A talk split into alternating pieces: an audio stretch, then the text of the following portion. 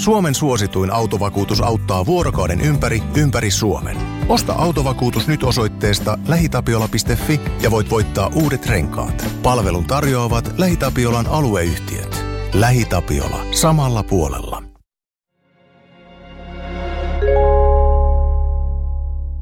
Kuuntelet Murha Pohjolassa podcastia. Podcastin on tuottanut Podimolle Suomen podcast media. Tämä tarina kertoo Juhasta ja Maritasta. Heidän haaveenaan oli olla Pohjolan Bonnie and Clyde, ja sellaisia heistä tuli.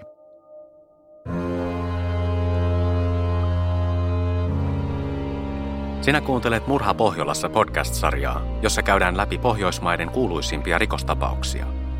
Tarinoiden taustalla on lukuisia eri lähteitä.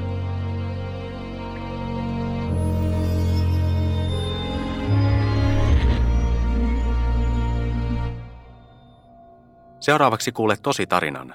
Taustatutkimuksen ja kertomuksen on laatinut Emil Hansen. Tarinan lukija on Heidi Naukkarinen. Tämä tarina perustuu eri medioissa käsiteltyihin faktoihin. Kaikkia yksityiskohtia ei ole otettu mukaan, emmekä ota kantaa itse juttuun. Se on oikeusjärjestelmän tehtävä. Kannattaa kuitenkin varautua, että välillä tarina saattaa olla rankkaa kuunneltavaa. Onhan kyse oikeiden ihmisten elämästä ja kuolemasta. Marita oli 17-vuotias, kun hän tapasi Juhan kotikaupungissaan Porissa. Poika oli häntä pari vuotta vanhempi hurjapää. 1980-luvun föönattujen tuulitukkien, pastelin väristen poppipoikien ja jakkupukujuppien joukosta Juha kyllä erottui. Hän pukeutui mustaan ja hänellä oli pitkä takkuinen tukka ja hän näytti siltä kuin tähtäisi punklaulajaksi. Raggari jota veti puoleensa kaikki vaarallinen ja kielletty, ihan niin kuin Maritaakin. Juhan rakkauden tunnustukset ja rakkauskirjeet olivat yhtä rajuja kuin kaikki muukin hänessä. Hänellä oli joka välissä yhteenottoja poliisin kanssa niin kotona Suomessa kuin Ruotsin puolella. Oli hän ollut vankilassakin. Juha halusi Maritan, ja niin Juha myös sai. Yhdessä he ajelivat varastetuilla autoilla, jotka mieluiten olivat kalliita ja nopeita. He murtautuivat niin yksityiskoteihin kuin kauppoihin ryöstöretkillään Suomessa, Ruotsissa ja Tanskassa. Juhan mielestä he olivat niin kuin Bonnie ja Clyde, kuuluisa nuori pari, joka teki ryöstöjä ja henkirikoksia 1930-luvun Amerikassa aina siihen asti, kunnes poliisi ampui heidät kuoliaaksi – Tästä legendaarisesta parista oli annettu sankarillinen ja romanttinen kuva elokuvassa, jossa päärooleissa oli Warren Beatty ja Faye Dunaway. Marita tajusi nopeasti, että Juha oli vaarallinen. Hän oli vaativa ja dominoiva, kun hän itse taas oli heikko ja epävarma itsestään.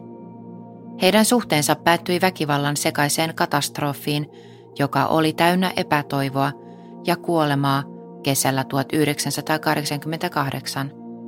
Kyseessä ei ollut pelkästään henkilökohtainen katastrofi, vaan se ravisutti koko Pohjolaa. Juha oli pienenä asunut Etelä-Ruotsissa äitinsä kanssa, joten hän oli kuin kotonaan molemmissa maissa, Suomessa ja Ruotsissa.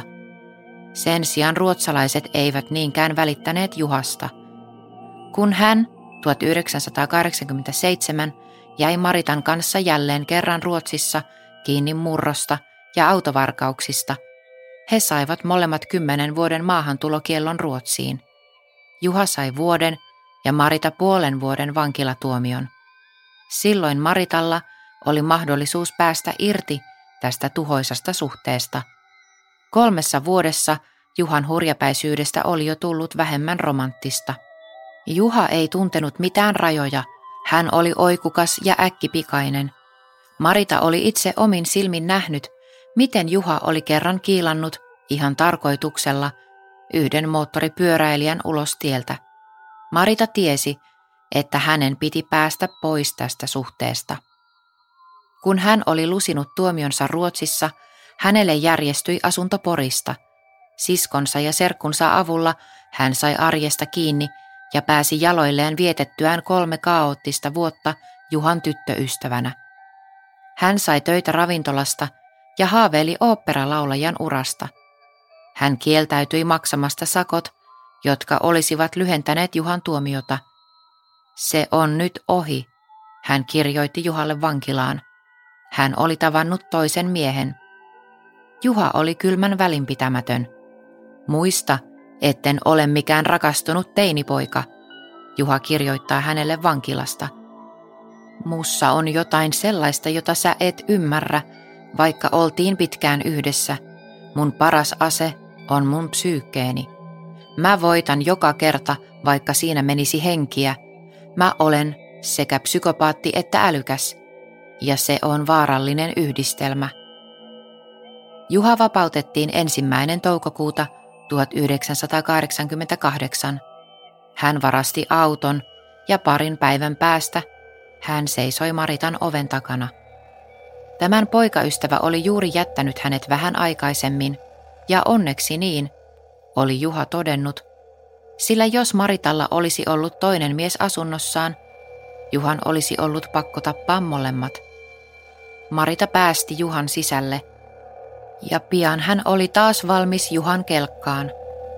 Hänestä ei ollut koskaan vastustamaan Juhaa. Marita oli 20-vuotias, Juha pian 23, ja hänellä oli suuria suunnitelmia.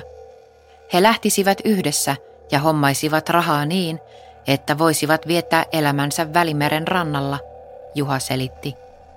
Siitä tuli heidän viimeinen yhteinen reissunsa, ja sillä matkalla he toteuttivat Juhan unelman olla seuraavat Bonnie ja Clyde. Juha lupasi Maritalle, että hän hankkii matkalle mukaan lemmikkieläimen, joten jo ennen rajan ylitystä Ruotsiin hän oli varastanut Maritalle Angorakanin. Pian hän varasti toisen tehdessään asuntomurron Ruotsin puolella. Nämä kaksi kania muuttivat yhdestä varastetusta autosta toiseen, kun Juha ja Marita seikkailivat pitkin Skandinaviaa. Norjaan, takaisin Ruotsiin, sitten Tanskaan, jossa he hengailivat Kristianian vapaa-kaupungissa ennen kuin taas lähtivät pohjoiseen. He viettivät juhannusta Tukholmassa ja heinäkuun alussa he olivat Westerbottenin läänissä, reilu 700 kilometriä Tukholmasta pohjoiseen matkalla Suomeen. He noudattivat kaikkialla samaa kaavaa. He etsivät tyhjiä huviloita ja kesämökkejä, joihin Juha murtautui samalla, kun Marita vartioi ulkopuolella. Jokaisessa tienristeyksessä Juha pyysi Maritaa valitsemaan, lähtisivätkö he oikealle tai vasemmalle. Tällä kertaa vasemmalle kyltti osoitti Uumeoon. Oikealla luki Omsele. Marita valitsi oikean. Juha oli ainoa lapsi. Hänen äitinsä ei saanut poikaansa mitään otetta ja hänen isänsä ei ollut paljon näkynyt. Juha oli jo pienenä hyperaktiivinen ja saattoi räjähtää hetkessä. Kun uudessa koulussa pojat yrittivät kiusata Juhaa hänen heiveröisen ulkomuotonsa takia, he tajusivat pian, että Juha ei olekaan mikään tavallinen, helposti kiusattava uhri. Hän löi takaisin ja oli tarvittaessa valmis menemään vielä pidemmälle. Hän terrorisoi muita koulun pihalla, pakotti uhrinsa polvilleen ja vaati heitä anomaan armoa. Lauantai-iltana toinen heinäkuuta 1988 Juha ja Marita olivat perillä Omselessä, joka oli pieni kylä 350 kilometrin päässä Suomen rajalta. Juha oli kerrankin suhteellisen hyvällä päällä – he söivät pussillisen sipsejä, joivat olutta ja pullon likööriä varastetussa saabissa, joka oli täynnä kaikenlaisia ryöstöretkiltä kertyneitä tavaroita. Kaikkea angorakaneista ja vaatteista kaksipiippuisen haulikon patruunoihin. Juha oli varastanut haulikon pari päivää aikaisemmin yhdeltä huvilalta. Se oli osa hänen suurta suunnitelmaansa. Jos he aikoisivat Maritan kanssa tienata kunnon rahoja – heidän pitäisi lopettaa pikkumurrot ja ruveta pankkiryöstäjiksi, hän oli selittänyt. Siksi hän tarvitsisi kunnon aseen. Se oli valoisa kesäyö, kun kolmen aikaan Juha oli sitä mieltä, että oli aika lähteä katsomaan, mitä varastettavaa tässä pikkukylässä olisi.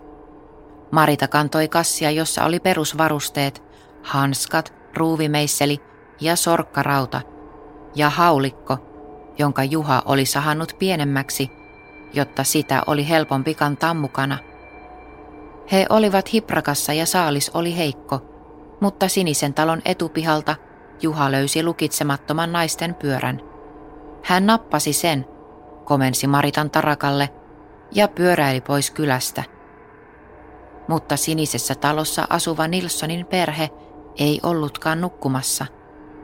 Heidän vanhin poikansa, 15-vuotias Fredrik, oli juuri tullut kotiin ensimmäisistä bileistään ja hänen vanhempansa olivat valvoneet siihen asti.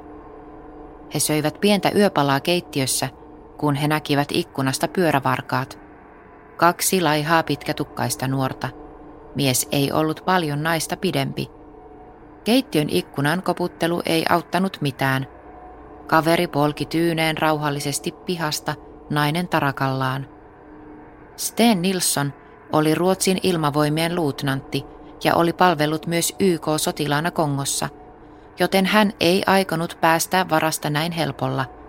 Hän aikoi lähteä heidän peräänsä. Fredrik pisti lenkkarit jalkansa ja lähti mukaan perheen Volvon kyytiin. He ajoivat siihen suuntaan, mihin polkupyörävarkaat olivat menneet, eli kohti kylän hautausmaata. Juha ja Marita kuulivat auton tulevan takanaan, jättivät pyörän hautausmaan penkin viereen ja yrittivät piiloutua vajan taakse. Mutta Sten Nilsson ja hänen poikansa ehtivät nähdä heidät. Sten Nilsson oli kiukkuinen. Senkin varkaat, palauttakaa meidän pyörä, hän huusi nuorelle parille. Juha käski Maritaa kaivamaan katkaistun haulikon kassista. Sitten he astuivat esiin ja asettuivat isän ja pojan eteen hiekkatielle. Sten Nilsen sanoi, että hän oli jo soittanut poliisille ja nyt hän haluaisi vain sen pyörän takaisin. Juha viritti haulikon ja lähti kohti isää ja poikaa. Hän osoitti heitä aseella ja komensi menemään polvilleen.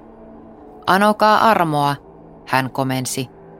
Hän seisoi metrin päässä hänen etensä polvistuneista uhreista. Sitten hän ampui. Ensimmäinen laukaus osui Sten Nilssonia päähän ja hän kuoli välittömästi. Sitten Juha suuntasi aseen poikaa kohti. Sekä poika ja Marita itkivät ja pyysivät Juhaa olemaan ampumatta. Juha ampui uudestaan ja tappoi 15-vuotiaan pojan. Molemmat, muutaman sekunnin välein ammutut laukaukset, kajahtivat hiljaisessa kesäyössä.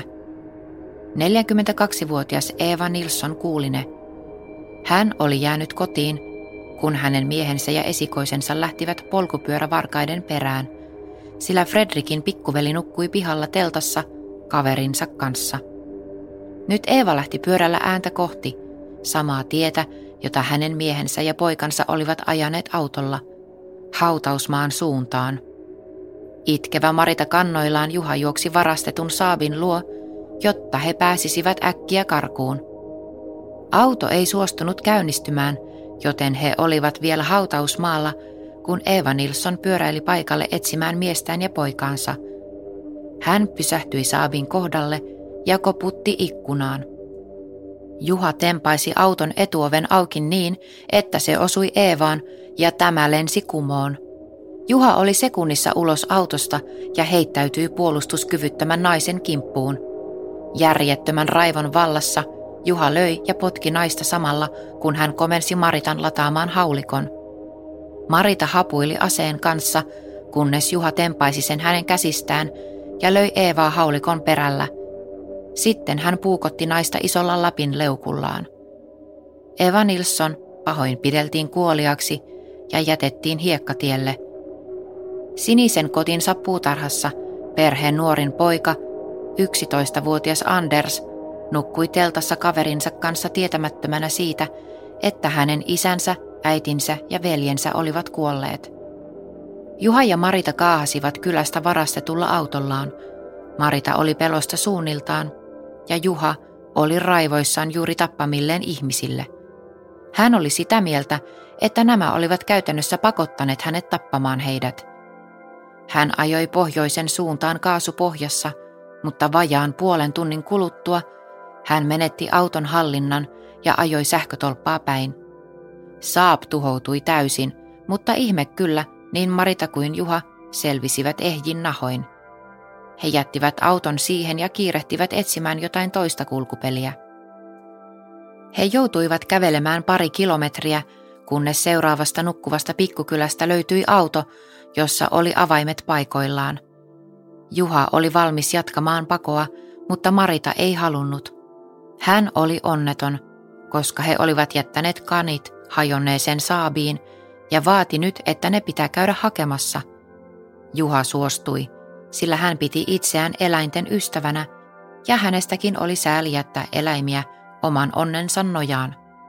Niinpä he ajoivat takaisin autolle ja pelastivat kaksi kania ja ottivat samalla mukaansa muuta varastettua tavaraa. He kaatoivat bensaa saabin päälle ja sytyttivät sen tuleen. He jatkoivat läpi kesäyön uudella pakoautolla. Omseelessä kolme tapettua uhria löydettiin sunnuntai-aamuna.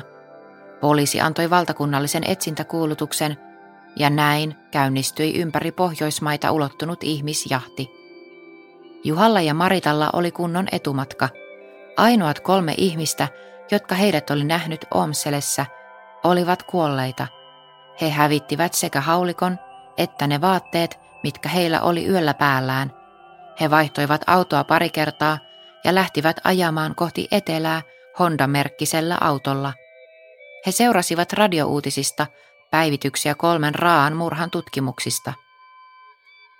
Poliisi ei vielä tiennyt, kuka oli tappanut Steenin, Evan ja Fredrikin, mutta he osasivat nopeasti yhdistää henkirikokset ensimmäisen varastettuun ja osittain palaneeseen Saabiin – ja sen jälkeen tuli ilmoitus varastetusta Honda Civicistä noin 50 kilometrin päästä Omselestä.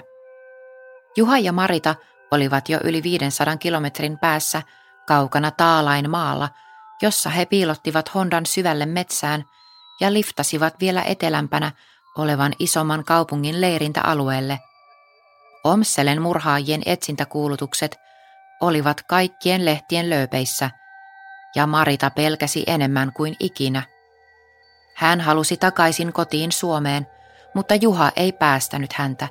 Hän uhkasi tappaa kanit. Näin hän oli uhkailut jo useamman kerran matkan aikana, ja nyt hän uhkasi myös tappaa itse Maritan, jollei tämä totellut Juhaa. Juhalla oli täysi valta häneen ja hallitsi Maritaa, joka oli täysin voimaton, varsinkin nyt, kun hän oli nähnyt Juhan toteuttaman hyytävän teloituksen Omselessä. Poliisi seurasi heitä yhdestä pakoautosta toiseen. Jäljitystä helpotti kanien jätökset, joita löytyi jokaisesta varastetusta ja hylätystä autosta. Muutaman päivän sisällä poliisi oli selvittänyt Omselen murhaajien henkilöllisyyden. Juha Valjakkala, 23 vuotta, ja Marita Routalammi, 20 vuotta. Molemmat suomalaisia – tuomittuja rikollisia, joilla oli karkotusmääräys Ruotsista. Molemmat olivat poliisin tuttuja ja nyt heistä löytyi myös tuoreita kuvia, sillä poliisi oli löytänyt varastettujen tavaroiden joukosta kameran, ja kun filmi oli kehitetty, siellä oli useampi kuva Maritasta ja Juhasta yhdessä. Valokuvat päätyivät iltapäivälehtiin, jotka repostelivat murhien jokaista karmivaa yksityiskohtaa sekä murhaajien jahtia – Painosmäärät räjähtivät ja kuvat, jotka olisivat voineet olla jonkun uuden underground-bändin levyn kannesta, olivat kaikkialla esillä. Synkkä, mustiin pukeutunut Juha, hiuspehkoineen, käsivarsi hymyilevän, pyörääposkisen Maritan olkapäillä. Maritalla oli helminauha kaulassaan ja he istuivat rappusilla. Poliisille alkoi tulvia ilmoituksia paikoista, joissa heidät oli nähty – ja samalla alkoi myös ilmaantua ihmeellistä ihailua. Juha, joka ei koskaan ehtinyt toteuttaa teinipojan haaveitaan punkkarin urasta, alkoi pikkuhiljaa saada merkillisiä ihailijoita, etenkin nuorten naisten parista. Hänestä tuli eräänlainen kulttihahmo rockistara luukillaan, ja hänestä huokui juuri sitä Bonnie and Clyde romantiikkaa, mihin hän oli tähdännytkin. Poliisi saavutti heitä koko ajan, mutta Juhan ja Maritan onnistui aina välttämään tiesulut, livahtamaan poliisipartioiden ohi ja piiloutumaan helikoptereilta ja koirilta, kun he pakenivat Ruotsin metsissä. He päästivät kanit luontoon Länsi-Jötan maalla ja jatkoivat pakoa varastamalla autoja toinen toisensa perään. Etsintä kuulutettu pari oli vaarallinen. He olivat aseistettuja ja he olivat kylmäverisesti tappaneet lapsen ja tämän vanhemmat, joten poliisi ei ottanut mitään riskejä. Kerran poliisi oli jo todella lähellä, mutta sitten Juha ja Marita olivat ajaneet metsäalueelle ja poliisi joutui odottamaan vahvistuksia ennen kuin he voisivat jatkaa taka-ajoa. Ja jälleen kerran poliisi löysi metsästä vain hylätyn auton. Juha ja Marita piileskelivät yhdessä mökissä ja jatkoivat pakoa jokien kautta. Varastamalla pari polkupyörää he saivat jälleen kasvatettua vähän etumatkaa ja varastivat taas yhden auton. He etenivät Ruotsin länsirannikolle ja heidän onnistui purjehtia Juutin rauman yli Tanskaan. He juoksivat Kööpenhaminan menevään bussiin ja suunnittelivat piiloutuvansa Kristianiaan. Mutta tällä kertaa Juha ja Marita eivät olleet tervetulleita vapaa-kaupunkiin. Marita oli aivan uupunut kaikesta kauhusta ja pakenemisesta ja halusi luovuttaa, mutta Juha vaati häntä jatkamaan. Hän halusi jatkaa Saksaan ja sieltä Välimeren aurinkoisille rannoille, aivan kuten hän oli koko ajan intoillut, että he tekisivät. Yövyttyään yhden yön Kööpenhaminassa he ostivat kaksi lippua Odenseen ja hyppäsivät junaan. Omselen murha, karmiva poliiseja pakeneva pari ja Ruotsissa käynnissä oleva massiivinen ihmisjahti olivat myös etusivun juttuja tanskalaisissa lehdissä, ja Juhan ja Maritan kuvat olivat kaikki alla. Ruotsalaiset kollegat olivat jo varoittaneet Tanskan poliisia, että pariskunta saattaisi tulla Tanskaan, ja kohta alkoi sadella vihjeitä siitä, että heitä oli nähty eri paikoissa. Yksi konduktööri oli aivan varma, että hän oli nähnyt nämä kaksi nuorta suomalaista junassa Kööpenhaminassa, joten hän ilmoitti siitä poliisille. Ja sillä aikaa, kun juna kulki Siellanin läpi mennäkseen ison beltin lautalla yli Fynin saarelle, Odensen poliisi valmistautui ottamaan heidät vastaan. Odensen juna-aseman laiturilla oli yhdeksän konepistoilein varustautunutta poliisia – valmiina pidättämään Pohjolan etsityimmän parin, kun he astuivat ulos junasta. Silloin oli sunnuntai-aamupäivä, verisestä yöstä hautausmaalla oli kulunut viikko. Juha oli ylimielinen ja ärsyntynyt ja sanoi, ettei hän ole ollut lähelläkään Omseleä. Marita vaikutti ennen kaikkea huojentuneelta, että hän nyt vihdoinkin pääsisi vapaaksi – kun oli yli kaksi kuukautta ollut pakotettuna Juhan seuralaiseksi, vaikka hän nyt sitten päätyisikin kaltereiden taakse. Ruotsin poliisi vei heidät takaisin Länsipohjan lääniin Uumeoon. Marita tunnusti ja kertoi Omselen hautausmaan murhien karmivimmat yksityiskohdat. Omissa kuulusteluissaan Juha väitti Maritan olleen päätekijänä. Hän sanoi, että Marita oli ampunut Steenin ja Fredrikin – että Marita oli iskenyt Eeva Nilsson ja haulikolla. Juha piti kiinni lausunnostaan, kun pariskunta seisoi oikeudessa Uumeossa syyskuussa 1988. Oikeussali oli aivan täynnä. Toimittajien sekä kolmen henkirikoksen uhrin omaisten, ystävien ja naapureiden lisäksi siellä istui liuta Juhaa palvovia teinityttöjä – Varastetun kameran valokuvia oli julkaistu lisää lehdissä ja se oli nostanut Juhan makaberia kulttistatusta entisestään. Suuret mustat aurinkolasit, pitkät mustat hiukset ja pieni virne suun pielessä ruokki tätä myyttiä ja loi hänelle lähes rokkistaran aseman nuorten naisten parissa, jotka tulivat oikeussalille seuraamaan oikeudenkäyntiä itse tehdyt Juhan kuvalla ja Vapauttakaa Juha tekstillä varustetut teepaidat päällään. Juhalle tulvi vankilaan hullaantunutta fanipostia tytöiltä, jotka sokeasti uskoivat hänen olevan syytön, että Marita oli murhaaja. Tiukasti vartioidussa oikeussalissa Juha näytti nauttivan huomiosta, kun taas Marita istui murheellisena ja tuijotti pöytää. Lukuisat tekniset todisteet Omselen hautausmaan tutkimuksista puolsivat Maritan tarinaa. Oikeuden silmissä hän oli heistä kahdesta syytetystä uskottavampi. Siksi kolmesta henkirikoksesta syytettiin ainoastaan Juhaa, kun tuomio langetettiin helmikuussa 1989.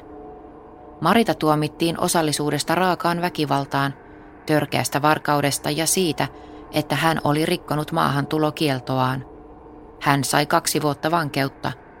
Kun hän pääsi vapaaksi, hän muutti takaisin Poriin, jossa hän sai uuden nimen ja suojatun henkilöllisyyden, ja sitten yritti unohtaa kaiken tapahtuneen. Juha sai elinkautisen Omselen tapoista. Oikeuspsykiatrit totesivat, että hän oli luonnevikainen. Hänellä oli antisosiaalinen ja narsistinen persoonallisuushäiriö, joka heijastui hallitsemattomana aggressiona ja puutteellisena empatiana. Hänet lähetettiin kärsimään rangaistustaan Suomeen, jossa lähes 20 vuoden kuluttua hänet päästettiin ehdonalaiseen vapauteen vuonna 2007. Ennen sitä Juha oli vaihtelevalla menestyksellä yrittänyt paeta eri vankiloista. Ensimmäisen kerran hän pääsi pakoon vuonna 1994, kun hän otti vankilan englannin opettajan panttivangiksi ja uhkailemalla pääsi ulos, varasti auton ja lähti pakoon. Mutta lukuisista pakoyrityksistä huolimatta hän ei koskaan onnistunut pääsemään vapaalle jalalle kuin pariksi päivää ennen kuin poliisi palautti hänet vankilaan. Vuonna 2006 Juha esiintyi TV-haastattelussa, joka oli tehty hänen vankilalomansa aikana. Hän oli vaihtanut nimeä ja oli mennyt kaksi kertaa vankilassa naimisiin. Ja vaikka hän tässä haastattelussa myönsi, että hän oli se, joka oli tappanut Nilssonin perheen silloin 16 vuotta aikaisemmin, niin ei hän muuten vaikuttanut muuttuneelta. Hän kuvaili itse rikostaan kylmäveriseksi murhaksi ja sanoi, ettei ikinä unohtaisi sitä. Mutta minkäänlaista katumusta hän ei osoittanut. Ensimmäinen laukaus vain lähti, Toisen laukauksen tarkoitus oli vaimentaa todistaja. Hän kommentoi Stan Nilssonin ja tämän 15-vuotiaan pojan tappamista. Ja Eva Nilsson kuoli myös siksi, että hän oli todistaja, Juha totesi toimittajalle. Pelkäsin, että paikalle tulee lisää porukkaa, lisää vaimennettavia todistajia. Onneksi ei tullut muita. Hän totesi muistellessaan tuota veristä yötä kesällä 1988. Juha armahdettiin ja hän pääsi vankilasta vuonna 2007, mutta kaksi vuotta myöhemmin hän sai uuden vankilatuomion rattijuoppoudesta ja uhkailusta. Taas hän yritti karata useamman kerran ja vapautumisen jälkeen hänet tuomittiin ja vangittiin taas. Tällä kertaa tahallisesta palon sytyttämisestä ja pahoinpitelystä. Hän oli silloin jo yli neljäkymppinen. Marita – joka oli aikojen myötä saanut kaksi lasta, pelkäsi aina kun hän näki artikkeleita Juhan vankilapaoista, että Juha etsisi hänet käsiinsä. Mutta hän kuuli Juhasta vain kerran. Muutama vuosi murhien, pakoreissun ja oikeudenkäynnin jälkeen ruotsalainen elokuvaohjaaja Jan Truel teki elokuvan nimeltä Il Capitano, joka perustui Pohjolan Bonnie and Clyde parivaljakon seikkailuihin – sen jälkeen Juhan ja Maritan tarinaa ovat kertoneet lukuisat toimittajat, kirjailijat, elokuvan tekijät ja jopa punk rock-bändi. Il Capitano elokuvan ensi-illan jälkeen vuonna 1991 Marita sai kirjeen Juhalta. Hän kysyi siinä, oliko Marita nähnyt elokuvan. Marita ei koskaan vastannut hänelle, eikä elokuva kiinnostanut häntä – hänen mielestään se loi heistä merkillisen sankarillisen kuvan, jolla ei ollut mitään tekemistä todellisuuden kanssa –